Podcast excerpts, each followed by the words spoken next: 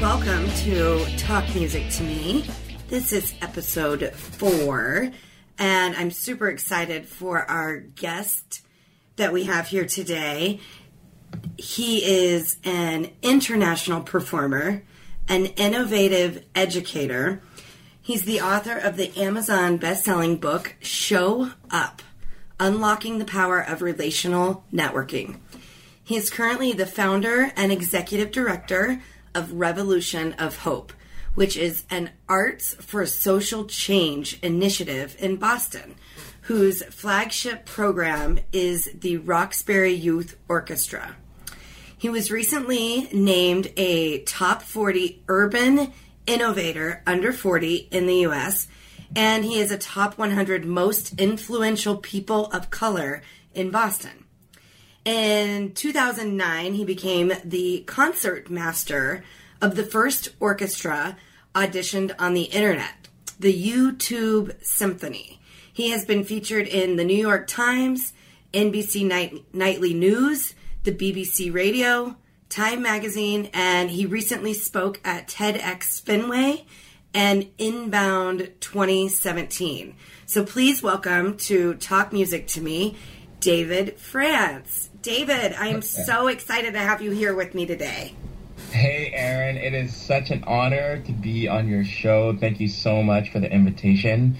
I think this is going to be a lot of fun. It really is. So, we recently met at Brandon Adams' event in Los Angeles, Live to Grind. Yeah.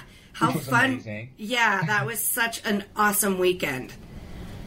Yeah, it, wa- it was such a great weekend, and I, I feel like I've been to so many different con- conferences, big and small, and there's so few um, gatherings of people that are action packed and just so full of people who are there not only just to learn, but to invest in the other people that are there. Right. And so it was such an amazing weekend of just power. Like anyone in the audience could have been on the stage.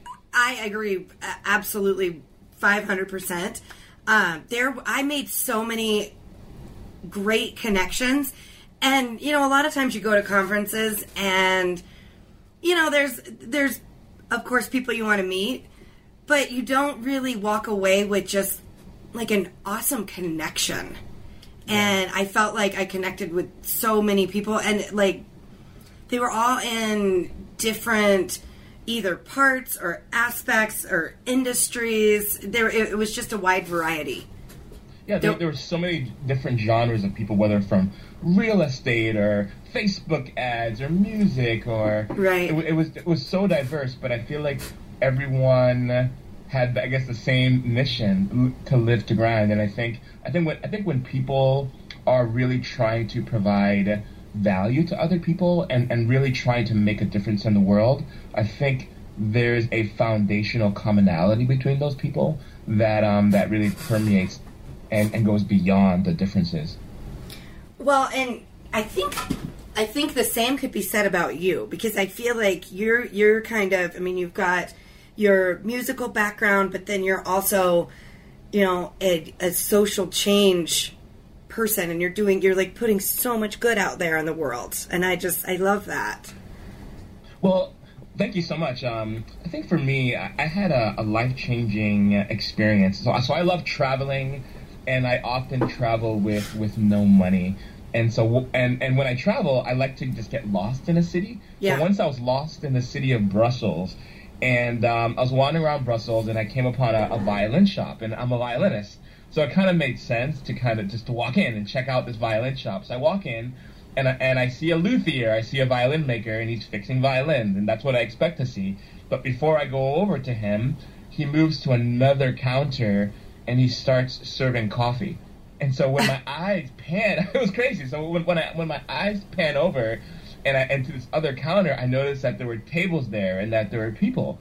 So I walk up to him and I said, uh, "What is this?" And he said, "It's a violin shop and a coffee shop." And he and he told me that as a violin maker, he was also a really social guy, and making violins was too lonely. So he built a coffee shop onto his violin making studio. And um, that moment really, it just like fireworks went off in my head. And um, it just, I realized that, um, well, well, that violin maker in Brussels, he found what I now call the un- unique intersection of who he is. So the moral isn't that we should all go out and build violin themed coffee shops, but I think we each can find our unique intersection. So for me, I had this oh, and have this love for music, but also growing up, I just saw that there were issues in the world that I wanted to help solve. And so really combining my love for music with social justice is is now my is now my unique intersection. I absolutely love that. Um, that's just I love that you know his story was he realized that he was lonely just doing the you know the violin work and figured out a way to bring it all together so that he gets to you know kind of have the best of both worlds. Yeah, you know, yeah. I think, a, I think a, I think a lot of people find themselves kind of stuck or frustrated because m- maybe they don't realize that they actually can combine their unique intersections. And so we're, we're looking at models yeah. that maybe aren't perfect for us. Maybe we see another musician or another artist that's doing something. We say, well, I'm kind of like that, but I'm not exactly like that. And so a lot of people are just kind of butting their head against the wall, just trying to fit into a mold when actually what the world needs from them is for them to really become who they actually are. That I agree. I agree. 500%. So I want I want to move into uh, I've I put together some questions for you. I've I've been super excited, especially uh, I watched your your NBC nightly news feature the other day, and I just think what you're doing is so cool.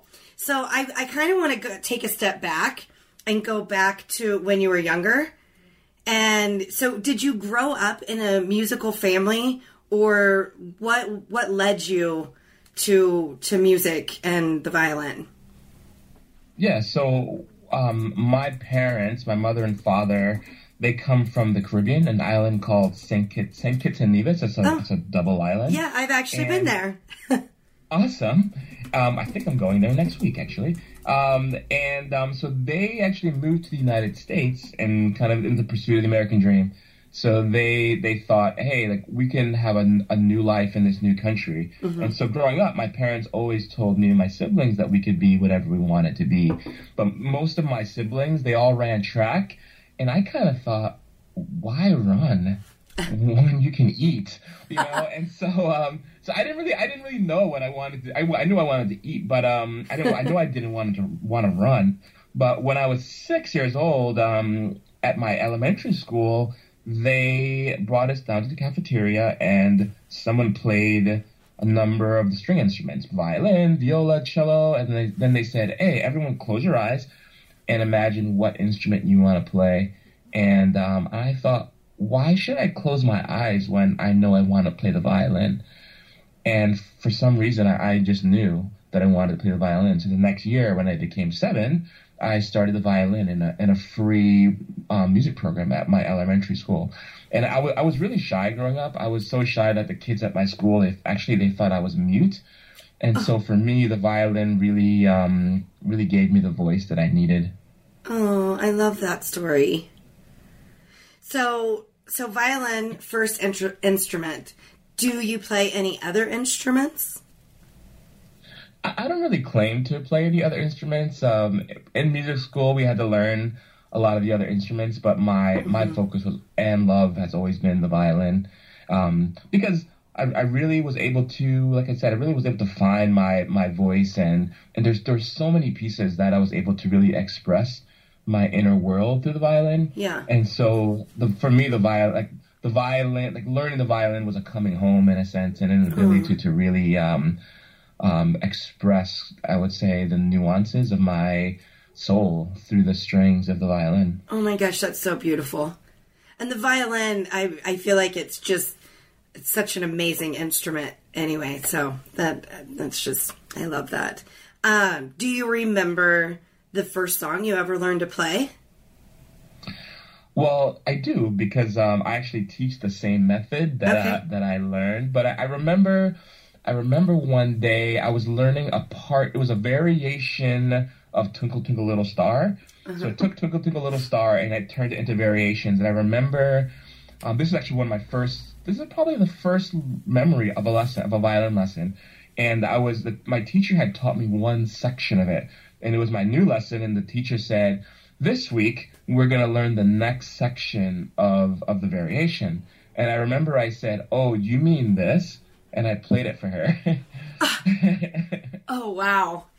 and so that's my first memory of a lesson, just kind of saying, "Oh, you're going to teach me something new." Actually, I learned it at home. Yeah, I already know it. Thanks, though. so I I want to kind of go back to to that because let's talk a little bit about what you are doing with the um, Roxbury Youth Orchestra and and how that all fits into your life. Yeah, so after that great musical experience, um, a lot of my later teachers really didn't expect much of me and the violin because I was black. Actually, actually growing up, my white friends and my black friends said that playing the violin was for white people, and so I and that, and that was Hmm. I didn't know the violin um, had a color.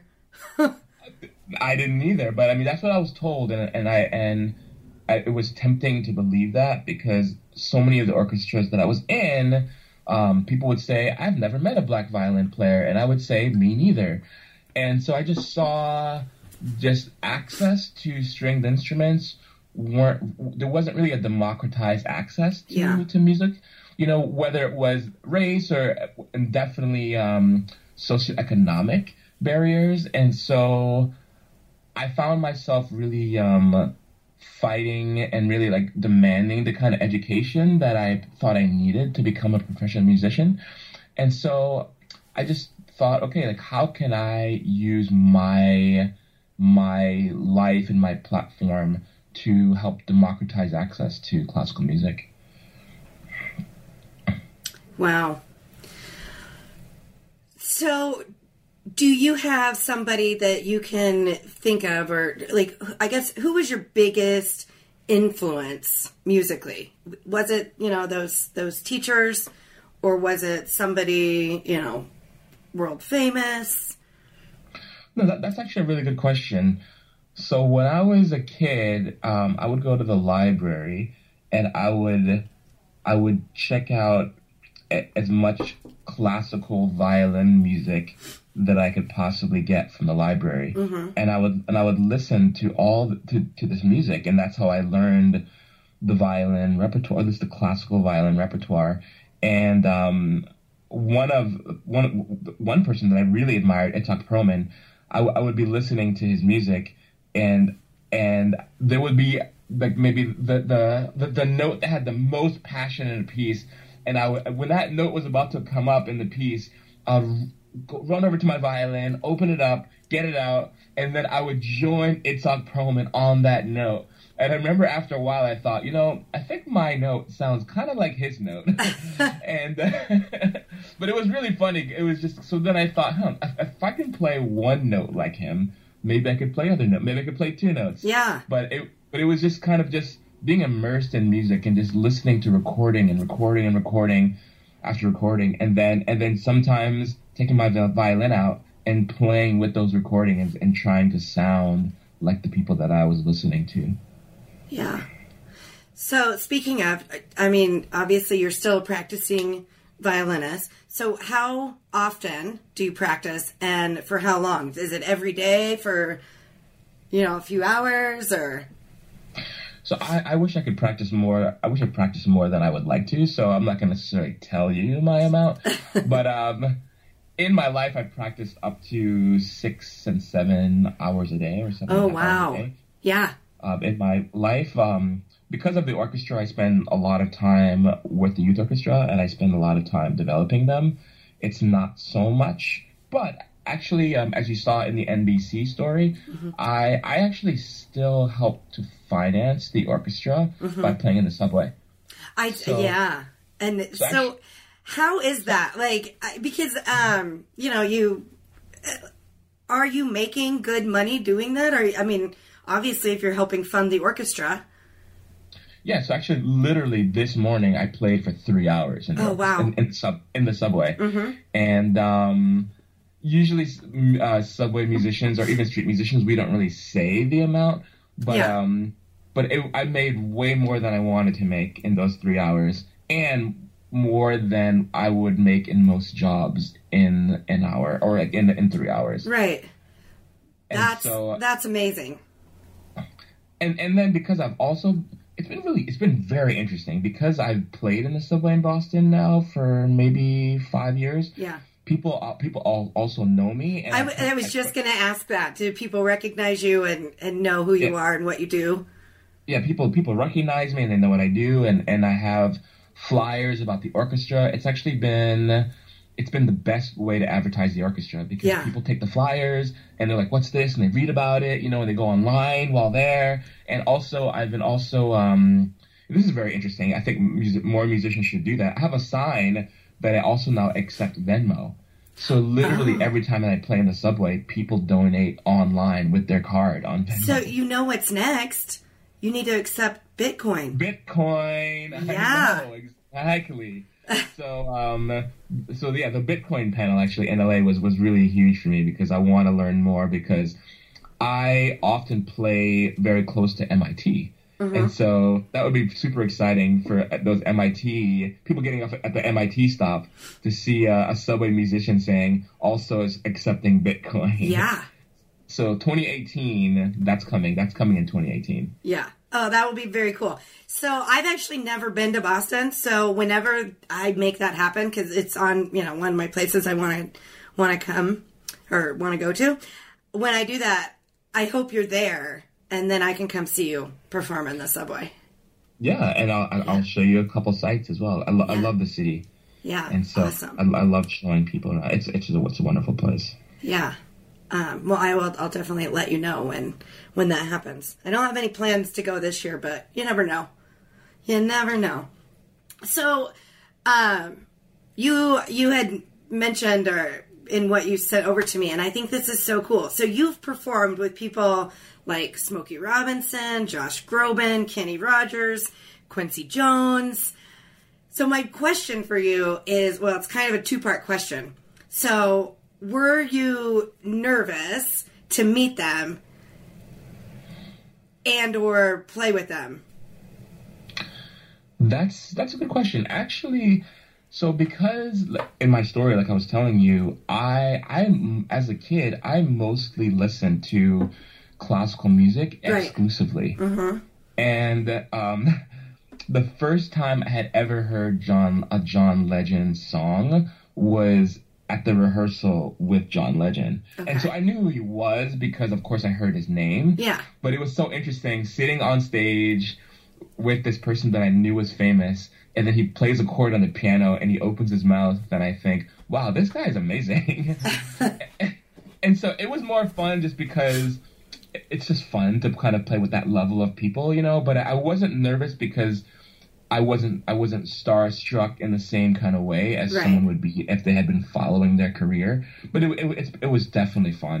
But the thing that I learned the most, especially from from Quincy Jones, is that um, the people at the top of their field in in any genre, whether it's music or anything else, they're they're they're they're the most humble people because I really feel like they believe that there's so much more that they have to learn, and that they are servants of the art, you know. And so it, that's I think that's the thing I learned the most from working with them is that here are these people who are who feel like they are they are in the service of this art form, and there's so much more that they have to learn. And so the people that they work with, they're they are on a journey with them Yeah. and so it, it was it's been a, those were really amazing experiences Yeah. Well, and I, I definitely agree with you. I have I have seen that like across all industries. It is it's extremely true that yep that people really are humble and you know a lot of times it's you, you get to a certain level and i mean i think there are some people that are you know believe that oh i deserve this but i think that a lot of people are you know it's i worked hard i've you know done the gone through the process and you know i'm here because i did the work um, but they want to help bring others up to their level. It's not like they think they're up here and you're down here. They're like, what can we do to get you up here with me? Right? Exactly. Yeah. Exactly. And and and, and I think because if if they feel as if they are still learning, Yeah. then the people who are on their way up, they're also still learning. So what what what what what you're what you're describing is a community of of learning, lifelong learning. Yeah, absolutely.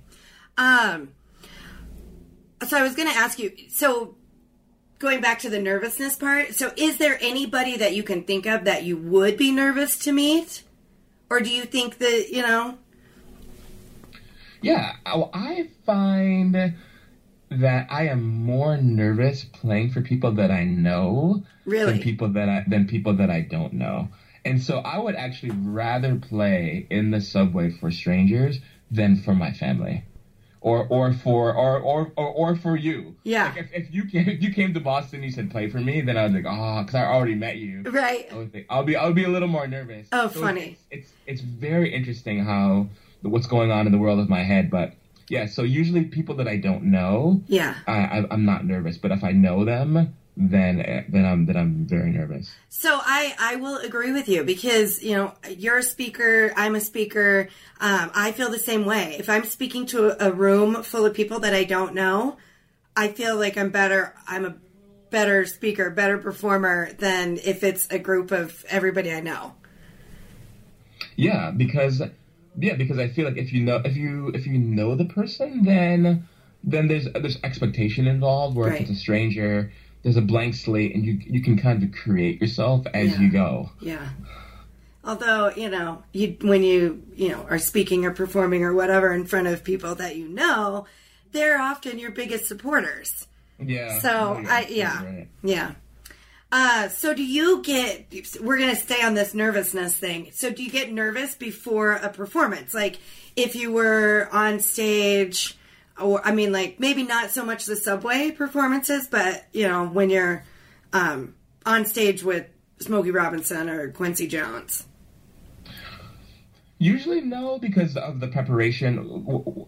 Once I got to the stage where I was performing with them, and not that I don't get nervous, I I found that the more prepared I am, the less nervous I am. But also, if it's it wasn't just me, if there's a if there's a community of people that that um that we're just we're having fun on stage, Yeah. then then I can I think if I focus then on the community of people that I'm on stage with, then I'm less nervous actually.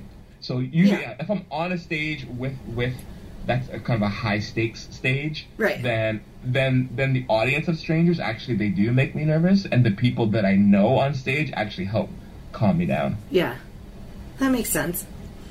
So, has there ever been, is there like any sort of crazy story of something that's happened during a performance?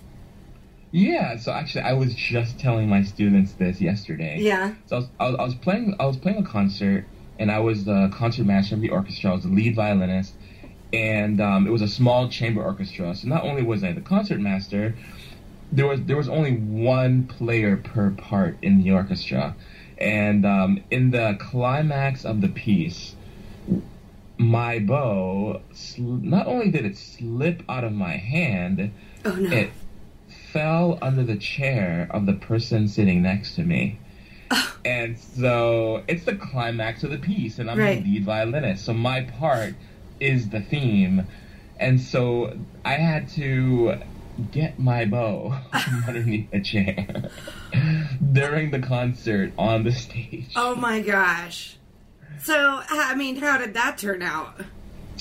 Well, I'm I'm- still traumatized, but I, but I, I caught up. I got the bow. I mean, in that kind of moment, it's just kind of adrenaline, you know. Yeah. I got I got the bow. I put it back in my hand, and I kept going. You know, Yeah, I'm, I'm yeah. only now emotionally traumatized by that now. But Right. in, the, in the moment, it was just like Oh no. get the bow yeah. and keep playing. Yeah. Oh, that's funny. That's funny. now I probably need a therapist when I think about that, but um. Oh. but it but it worked out fine. It worked Yeah, out fine. yeah. And I'm sure the audience thought it was hilarious. You know, Uh, so right. had- it was way better for them. Well, I mean, stuff happens. Like, stuff happens outside of our circumstances. It's not like you intentionally dropped your bow. Yeah, and, that, and that's You the know? a performance. you know, in a live performance, anything can happen. I was actually in when I was I was playing in an orchestra in Costa Rica, and it was just uh, like a family concert, uh, kind of a casual family concert. And while we're playing, um, there was a, there were a lot of wild dogs in the country, uh-huh. and while we're playing, a wild dog comes up on the stage oh, and no. starts wandering around the orchestra while we're playing and it was hilarious because most people would just thought it was like really cute, but um, I'm actually afraid of most animals. Yeah. and so it was like, okay, keep playing and just try to let your fear of dogs subside. But um, but that was actually more. That's also a fun memory. But, oh my gosh, that's funny. So, David, I want to ask you, what advice would you give to someone who's just starting out in, you know, if whether it be like they're a singer, uh, you know, they want to be a violinist, whatever it is, they, what would you, what advice would you give them? That's a good question. Um, a couple things come to mind. Um, the first thing that the first thing that popped into my mind was um, find a really great mentor and do whatever they tell you to do. Yeah. Um, that's the first thing that came to mind. But the second thing that comes to mind is don't if, if this is something you really want to do, don't ever give up. I, I really I really feel that the existence of YouTube really has taught me so much about the music industry because what I learned from YouTube is that um, every person has an audience out there. And YouTube YouTube can be unforgiving, but it can also mm-hmm. be forgiving. Right. Because on the same post that someone maybe a troll comes in and says, "Hey, like you suck." There's th- that video might have a hundred views, a thousand views, ten thousand views, fifty thousand views, and I realize that ev- every artist has an audience, and I think if people can realize right. that that that that their art, there are people in the world that that want to enjoy their art, and yep. and all you not all you have to do, but then your task as well as an artist is finding that finding that tribe, finding yep. your tribe. So yes, find a mentor, do do whatever they tell you to do, and and and keep going, and don't ever give up, um, because there are people out there who who who need your art who for them your art is is the thing that's going to get them through the day. Because even just today even just this morning literally before coming on this podcast show I was playing, and this woman came up came up to me and she said, "Your music is just what I needed this morning." Aww. That I yeah. I mean, you know, music is I just I love it, and it can. There are days that that's all I that's all I need. I just need to turn on, you know, my favorite band, and it and it could be it changes every day. Um, but it can it can it can change the way your day goes by just hearing a song. Um, I wanted I wanted to mention, um, and I don't know how how to say this. Um, so you're the founder of Ziryab, is that right? Ventures. Zir Ziryab Ventures. Yep. Z- Ziryab. I call it. I pronounce it Zir Yab. Ziryab. Like, okay. Yep. So Ziryab Ventures, and so basically, it's a it's like an incubator think tank for young entrepreneurs. Right. And so I have had the opportunity to to mentor a lot of high school entrepreneurs. So I've, I've been invited to speak at these high school incubators mm-hmm. in, in Boston, in Philadelphia, San Francisco, and then actually this summer I got to help start one in the country of Cyprus. Oh wow! And, and which was amazing. But um, what I what what started happening in in each and every one of these places, these high school students would say, "Hey, we want to continue our business and we want to continue working with you." Yeah. And so I said, "Okay, sure." And I was working with all these different high school startups, um, and I thought I should create an entity and call it something. Yeah. And and so I just started just searching around, and I found this this guy. I'm, I'm not sure what century he's from, the 13th century or the 8th century, Ziryab. Yeah. And he was a musician from back in the day, somewhere in maybe North Africa or somewhere in the Arabian Peninsula, and he was I think he might have been black, like a black, uh, maybe black skin in a sense. Yeah. And so, and so not only was a, he was a musician, not only was he black, but also he was known to be basically a, an innovator. So Yeah. he made innovations in fashion and food, and so basically he was this kind of this think tank accelerator before that word was a thing Right. of, of so many industries as a musician. And so I thought I'm gonna I want to call my accelerator think tank program. I want to name it after him because here's a musician who during his time was able to really accelerate a lot of innovation in a lot of different fields. And so that's the inspiration for for this for this new entity that I've I love that. That's I, I love that story behind the name. That's very cool. Uh, so I did want to I wanted to mention too that let's talk a little bit about Ambitious Adventures. And so you're a producer of the TV show. So that's um, again uh, Brandon Adams. And Yes. um, Yeah, so yeah, ambitious Yeah. adventures. So I have so many, as you can tell through, uh, in this podcast, so many, so many intersections, so many interests, and I, I've I've loved film and television my whole life. I remember being in high school, and there was some report of the average number of hours the average kid watches, and everyone's like appalled by this average number. And I saw the number, and I thought, oh no, I watch more than that. so I watch so so much TV, so many movies, and um, but it's also just turned into a love for wanting to be in that industry. yeah, And w- one of the things that I've learned over over the years is is how to connect with people. So, like I said, my, my parents immigrated to the United States and searched the American searched the American dream. And so, because my parents weren't Americans, my parents couldn't really teach me and my siblings how to be Americans. And so, my father always told us to observe people and and see how they interact and see how they do things. And that really gave me a framework Yeah. not only learning about people but also learning how to meet people and so my associate kind of my associate producer um, hat for ambitious adventures was connecting the, the show to people within my network that were interested in being on the show or supporting the show or funding the show and so that was really interesting to realize hey I could work on a TV show and be an associate producer and not necessarily know much about film, but use something that I know about networking or meeting people and connect my network um, to as a resource to this other entity that I'm interested in, film. right. Oh, very cool. So um, we're gonna start to wrap up here, but before we do that, I want to um, talk a little bit about your book. So show up. Show up. Yeah. Yeah, so Show Up, Unlocking the Power of Relational Networking, uh, just debuted this year, and it debuted number one internationally on Amazon. And it's actually in the same uh, vein of what we're talking about. It's basically a book of how what I've learned over the years of how to meet people. So I graduated from the New England Conservatory of Music in 2012 um, with this. Um, degree. It was a brand new degree in the, at the intersection of music and social justice. And I was on a full scholarship.